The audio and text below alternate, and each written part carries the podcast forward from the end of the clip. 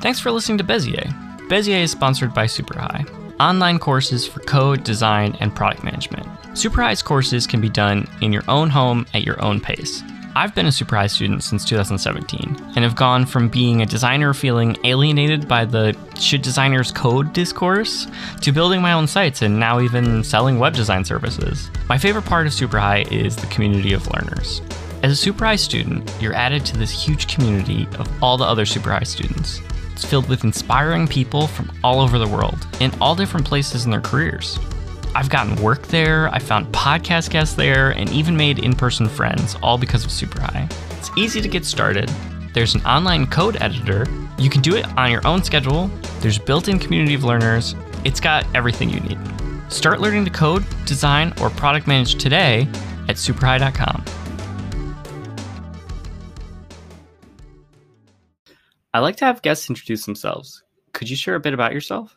Yeah, hi, my name is Carolina Olson O'Toole. Uh, my pronouns are she, her. I'm a Scandinavian American graphic designer. I'm currently living and working in New York City, and I've been here for about eight years. I went to Pratt Institute, got my BFA there in graphic design. I've been working in design ever since. I'm currently at Food Network uh, as a senior product designer. Outside of work, I have a small French bulldog named Bagels I love to walk around town with and I'm also a musician and a fitness enthusiast. I have my NASM certif- uh, personal training certification, and I'm an Olympic weightlifter. And on the music side of things, uh, I play guitar and I sing, so I have a YouTube channel for that, and I've been trying to make an effort to release some things on Spotify to kind of just do the damn thing and get myself out there. Those are amazing hobbies and things that you do outside of work. And it's interesting that you said that you started work as the sole designer of a company right out of school. I, I, feel personally like that's a little unusual, but maybe you could talk about that. Like, what was that like to do? Yeah, I think in the moment it was very difficult, but I think it set my entire career up for like the perfect trajectory. To rewind a bit, it kind of started when I was in my uh, second semester senior year of college. I was already taking a full stack of classes and I was working a part time job. And then my parents were kind of nagging me, like, hey, you need some actual um, design experience because all my work up to then I was personal training and working at a gym. So I was like, all right, that kind of makes sense. So I did my usual applying to all the New York um, agencies for internships and then also sent out a few like cold call emails to companies that I just admired in general saying like, hey, I design things. Do you need an intern? And uh, I sent one to this company called Spoon University. I think the email was literally like, hey, I like food, I like cooking, I also design things, do you need an intern? And my then future boss, Sarah, answered back saying, like, well, no, not really, but come to the office and check it out on Friday. And the end of that semester, I actually ended up designing like their social posts and whatnot. I'd come in every Friday for a couple hours and just do like an internship day. Unpaid, no credits, but still learned a ton. I left that gig after graduating and took a job in advertising because that was the quote unquote right path to take after getting a design degree. And I very quickly learned that that was not the right path for me. And around the three month mark of that, my previous boss in this internship actually sent an email saying, Hey, it's been a while. Do you want to grab coffee? Um, also, full disclosure, we're looking for a designer. The very long story short is I basically ended up getting the job in that coffee meeting. so, uh, completely switched gears from advertising world to food media startup world. And that office was, I owe so much of my learning to that. Everyone was like under the age of 25, very scrappy. My boss, Sarah Adler, she now works at the New York Times, but she literally taught herself to code to build the back end of this website. And now, so just really inspiring, creative, passionate people, and just being in an environment was amazing. And like I mentioned, I was the only designer, so I was doing event design, product design, social design, video graphics, like the whole thing. And they were kind of like, hey, do you know how to like animate this thing in After Effects? I was like, well, no, but I guess I'll learn. So it was a lot of rapid learning. So I have unconventional methods for a lot of ways, but like I can get the job done. And the other interesting part was since I was the one designer, um, we did a lot of product work. So it was like me and five or six engineers, and they were my primary contacts. And my boss was the CTO, so my boss was a tech person. So I kind of like to liken it to those stories of like the boy lived in the woods and he was raised by wolves. So he's like part boy, part wolf. So I kind of like to think that I'm a designer raised by engineers. So I kind of have an engineer brain in the way that I approach a lot of projects. It completely rewired the way I approach and think about things. And I'm so unbelievably grateful for that because I don't think I would have encountered that elsewhere or in like an agency setting. You said that you just like reached out via an email and ended up with a job. Yeah. And that turned into like the job that you have now even i always hear people recommend to more junior people designers or otherwise just to like just reach out and introduce yourself. I, I, believe that too. It sounds like it really worked for you. Completely yeah. I think knowing people is i mean there's a whole other can of worms of how good or bad that is but networking is so unbelievably key. I mean there are even companies where um, I've applied and then nothing came of it. And then a year later, I meet someone that works at the company. They're like, oh, yeah, I'll like put your name in. And then I have an offer like within a week. It just, sometimes your stuff doesn't get to the top of the stack and people always want to hire their friends. So sometimes they don't even get beyond that bubble. So making sure you can tap into that bubble from the get go and just taking the risk is key because at the end of the day, the worst they can say is no. Right. And you were saying that you were doing every type of design work at this company, or even creative work at this company. And oftentimes I feel like people get really black and white with this and say, like, you're doing too many people's jobs and you should say no to those jobs. But I think maybe what you're implying here is that it was like a very small company. And then as it grew, you got to specialize a little bit more. Is that true? Yes. So I think at first, um, we were a small company, but the volume of work kind of exceeded something that would be sustainable long term. I think there's a bit of a trade off that people don't always want to acknowledge in companies is like, okay, I can work really fast and do a lot of things, but the quality of work will not be as good as if I did one thing very slowly. And that's just kind of you have to understand what you're working with and decide to accept or deny that. I think when people kind of talk about this unicorn designer of like, oh, they can do video design and they can code and do the websites themselves, you have to understand that trade off and I think that a lot of times I feel like the unicorn designer can exist, but they're not going to exist in their best form. Um, and I found it very helpful to learn a bunch of things, take little bits of knowledge from each discipline, and then now that I've gotten to slow down and scope my work more, I can do work that I'm a lot more proud of, that I feel a lot more confident in, and I think at the end of the day, if you want to make something really great, like for me, it's product design, you want to have an expert working in that.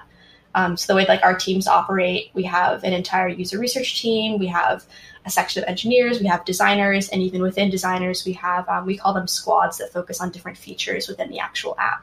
So are you focused on the Food Network app? Yeah, so I've been focused on our D2C app, Food Network Kitchen, since its launch um, last year and we have um, we actually just won two Webby awards, so I'm very excited about that. So our app goes across platforms, so it's uh, CTV, mobile, uh, voice, specifically Alexa, and um, web.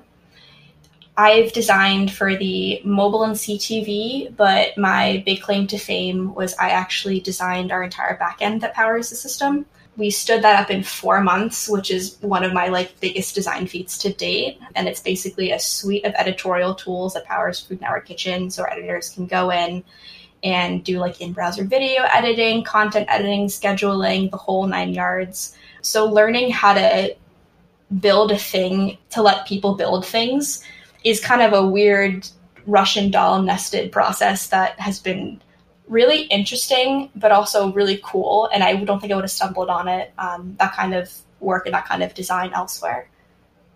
And would you say that you have any background in doing that, or was this all like learning as you go, trial by fire, like doing the user research at work and pulling it off in four months?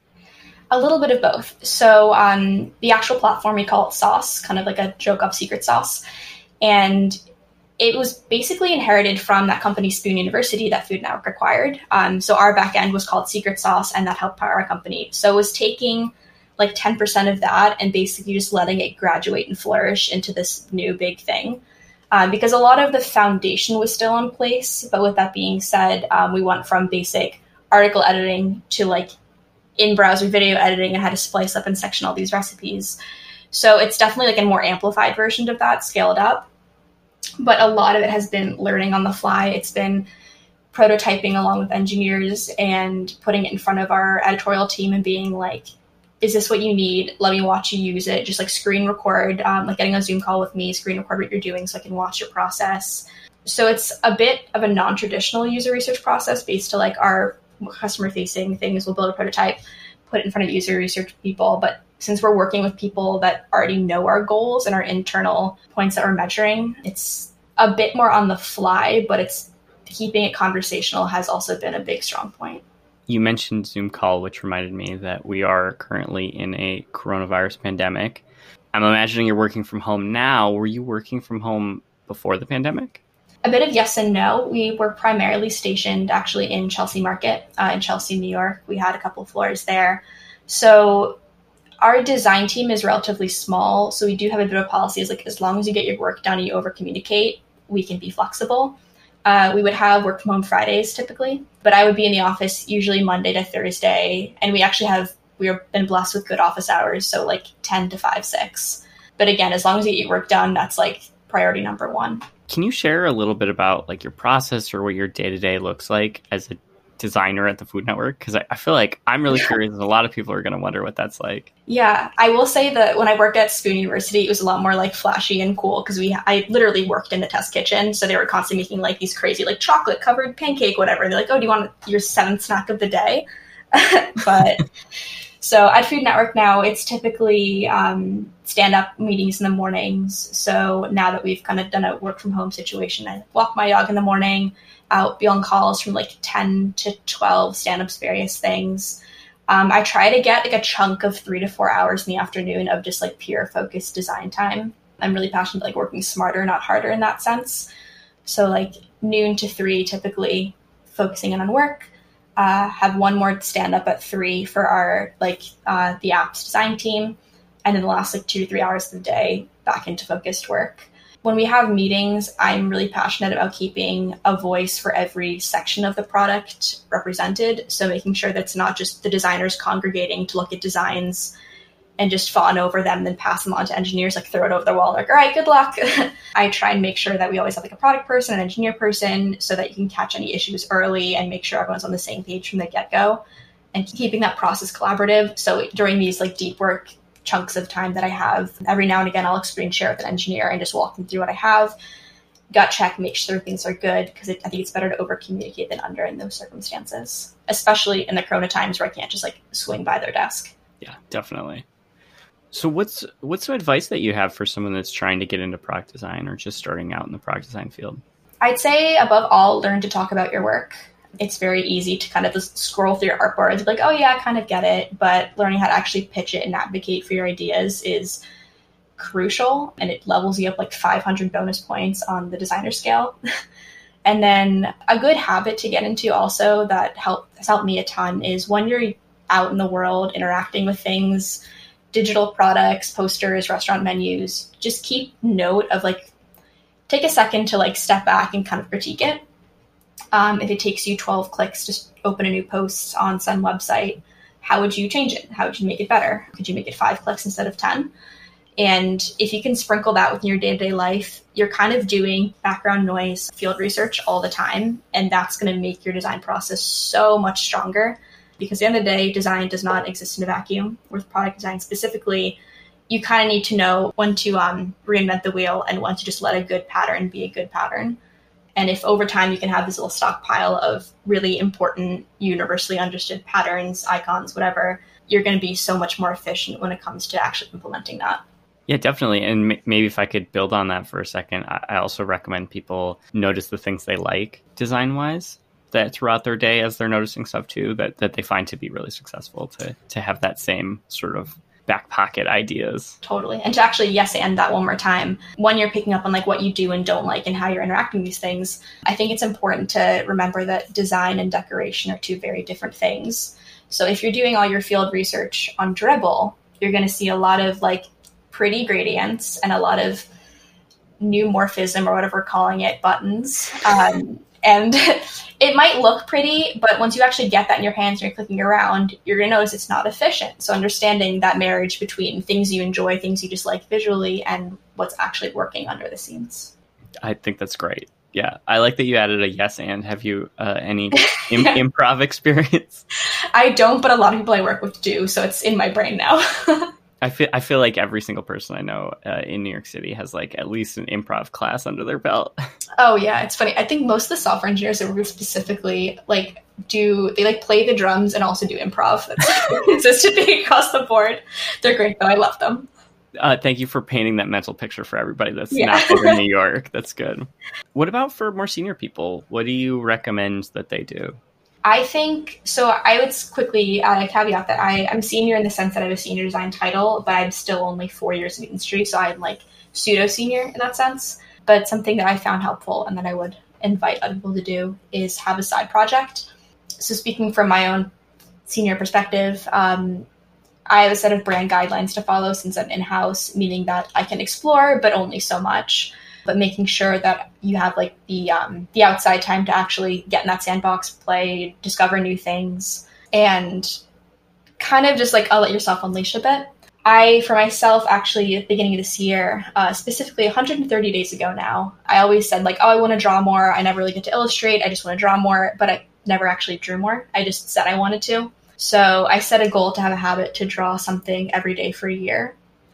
And then for accountability standards, I um, I made a little Instagram account, pixels and squares, and every day I draw and post one thing. And I'm 130 days in now, Wow. and watching it evolve over time has been so much more fascinating than I even expected. At first, I was like, oh, people always tell me I have a side project, like, I'll just do it. And then now that I'm actually doing it, it's like, oh, wow, okay, so it actually is helpful. It's not just a fun thing to put in a portfolio. With Instagram specifically, I can like see the grid view and just scrolling through the phases of the styles I've gone through. And one of the reasons I hadn't really drawn much in the past was that I was insecure about not having a distinct style and not having like an illustrative voice. But now that I can scroll through things, like oh, I can I can see like the brushstrokes always this way, and I tend to draw these kinds of subjects, and watching it evolve over time, and then seeing the themes pan out in like ten to fifteen square chunks um, has been fascinating just to watch it unfold. Yeah, and I think there's like a another lesson in there for junior people that because I, I often hear more junior designers emphasize that they're worried about defining a style and having it, and that's totally you you exemplified that so well with just like just make and it will happen and you'll be able to evolve your style that way. Totally. And I think when it comes to style, for the longest time I tried to pigeonhole it and like you can learn a lot about your style about copying other people's design, design styles and seeing how it um, it fits in. But it's really something more that you unpack and not a thing you like decide on one day. So like over time, give it time, it will come and it'll kind of uncover itself. So to change gears a lot, I think at recording of this episode, we're about three weeks from George Floyd getting murdered. We've had what I would call maybe an uprising, a, a revolution. I think that this movement currently is a lot more than just a couple weeks of protests. I am hoping for lasting change. I think that within the design community, we often talk about how many positive things there are, but I, I think that it's really important that we all focus on like the white supremacy, the patriarchy, the sexism and racism that exist within the design community itself. We were talking pre-show about this a little bit. I'd love to hear your thoughts about design and the Black Lives Matter movement and the design community and the systematic bigotry that exists in it. Yeah, so I think from uh, I'll add the caveat that I am a white person speaking to this, um, and although this is an issue surrounding um, Black lives and Black empowerment, um, this is a white person's job to solve, kind of because we because of systemic racism, we have put this in place. Um, and I think one great way to begin addressing this is on an individual level by self educating and then also um, rounding that up a bit in our companies, making sure that Black voices are accounted for and um, amplified and included in every conversation. Uh, I believe the statistic is that only 5% of the design community is Black. So we have to figure out how we can change that. One really important way we can begin to advocate for Black voices in design is by stopping hiring our friends. I mentioned this beforehand. I got my current job by being hired by people I know. And if you are hiring your friends, even if you say, all right, my group of friends is very racially diverse, you can call into the question of all right if you're hiring maybe you're hiring your friends from college well then you're scoping it to maybe a certain socioeconomic status and you're excluding another portion of the population so the only way to really break down that barrier fully is to go beyond your circle. It's scary but it's going to be great i promise. There's so much opportunity out there. And also hiring younger designers and not just pulling from a senior designer pool because there's such a massive issue with um, like with unpaid internships even. I am i was financially privileged enough and i'm white so i'm privileged in that sense to be able to sustain a unpaid internship to get that experience and go into a role if you are from an underprivileged community there chances are you can't make that decision you have to go for a paid role and if you can't get the unpaid internship you don't get that experience so there's this disparity between these white designers that are excelling and getting into the the white boys club of advertising and whatnot. And then if you can't afford to do that, you're kind of left at the bottom. And then if companies really don't have any interest in fostering these young designers, being patient for a year or two to let them grow, um, if they want the fast satisfaction of having a senior designer that can pump out artboards like nobody's business, we're again perpetuating the racism that we have in design. And then on one other note, I'm a product designer, uh, especially product design Twitter. We love to preach empathy day in and day out. But I noticed for myself, and I got to do a real big timeline cleanup um, when I noticed who got really quiet about empathy for a couple of weeks. And suddenly, once it wasn't applying to a physical product, empathy wasn't as important. So I think it's important we exercise that empathy in designs and also just as general level human beings. I think that's fantastic, and I I really appreciate that you emphasize that white supremacy is a white problem because that's the case, and it's really important for us as white people to be having this conversation and to be dismantling it. Totally agree. Maybe I could ask you a question about the food industry and the intersection of the design industry, because I think you're in a unique position to maybe answer that. You mentioned the statistic of 5% of designers are black people. Another sort of similar statistic I've heard is around the like percentage of design school graduates in the United States that are women versus the percentage of women that are in the design industry and the disparity there anecdotally, I've also heard that the food industry can be like that, where there are more women that are unfortunately because of the patriarchy pushed into cooking. But when it becomes a high paid top chef professional industry it's dominated by white men. What is it like to be in the food industry and the intersection of those two things as a woman? Yeah it's been very interesting for sure. I have had the absolute pleasure of working with people who are typically very progressive minded and open minded and understanding.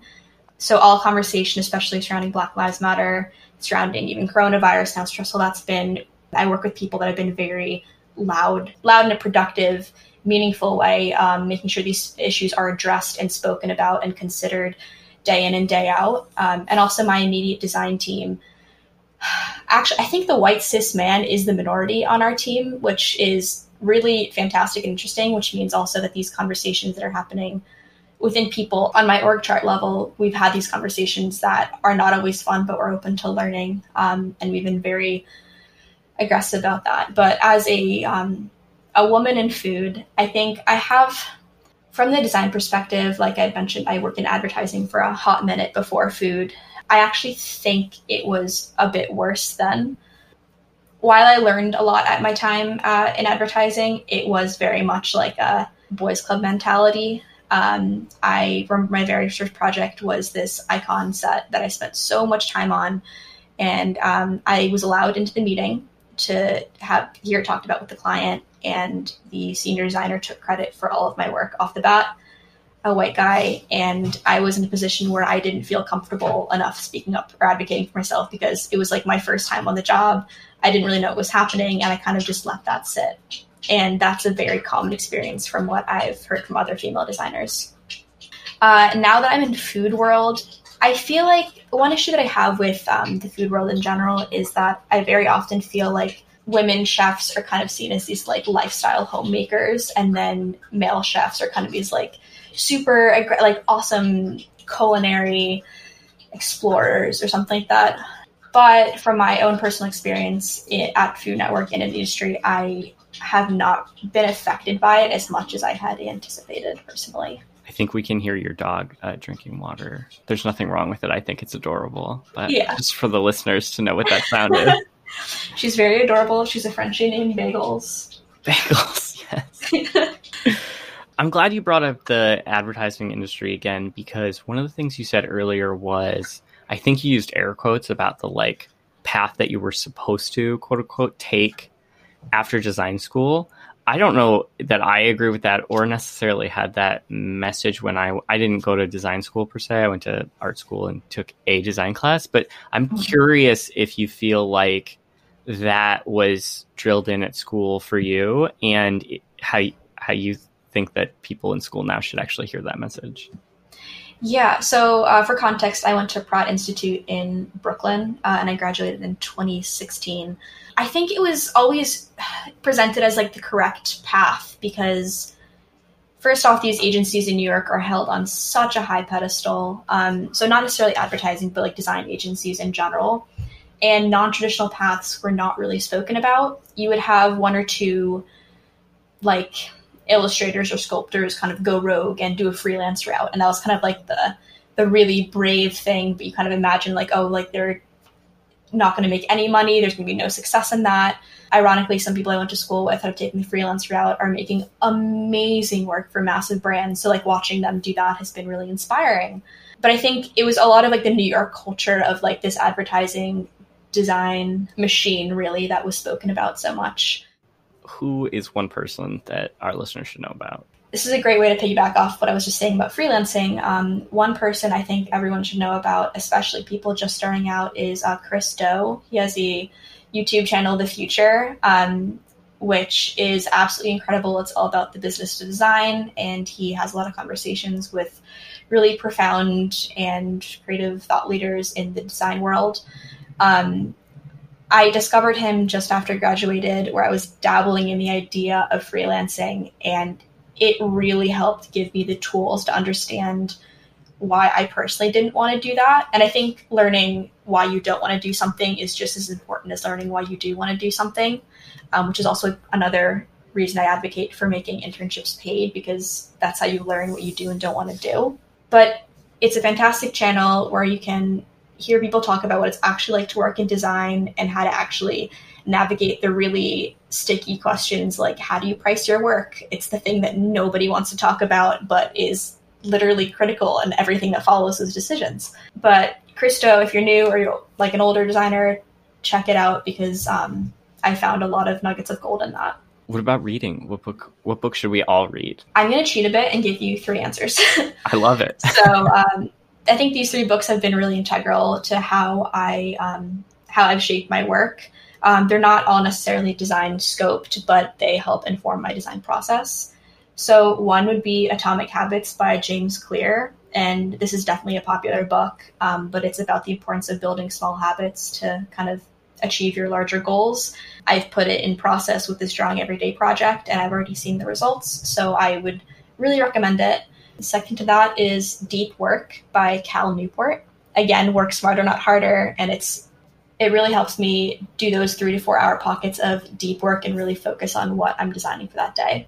And last but not least, Show Your Work and Steal Like an Artist by Austin Kleon. I think I own three copies of each of these books and I have them stationed in my little design zones. Um, I feel like every time I'm at a standstill, I flip through a few of these pages and I'm immediately inspired. I don't know how many listeners know about Chelsea Market and how it's kind of set up, but our Food Network offices were right above a bookstore in the lower half of it.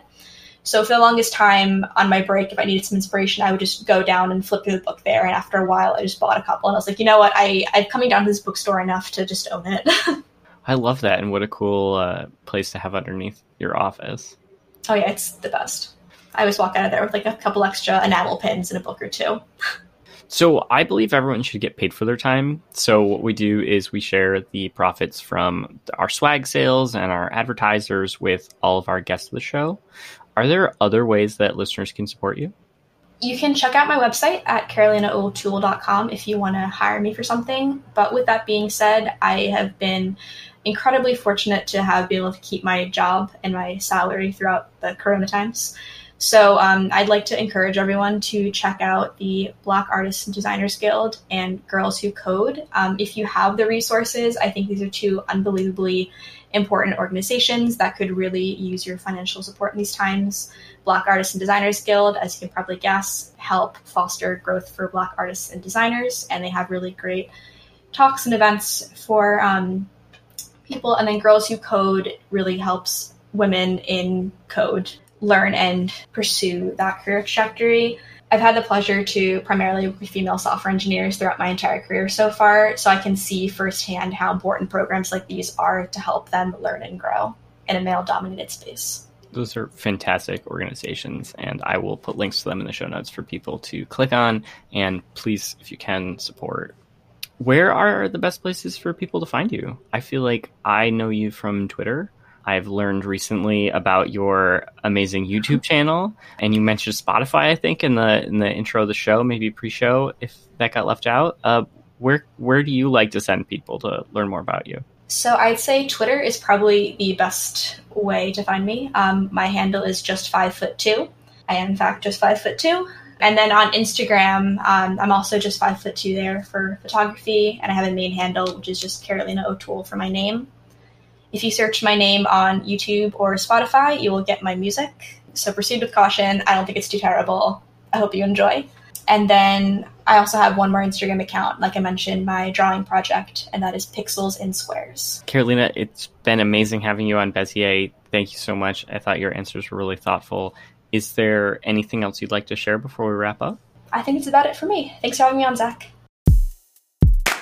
Bezier is a design interview podcast amplifying voices in our creative communities that don't already have large platforms and aren't working at big five tech companies. We focus on finding guests from all over the world and representative of as many of us as possible. If you have a great guest idea for Bezier, please email us at inquiry at zacht.studio. That's I N Q U I R Y at Z A C H T dot studio.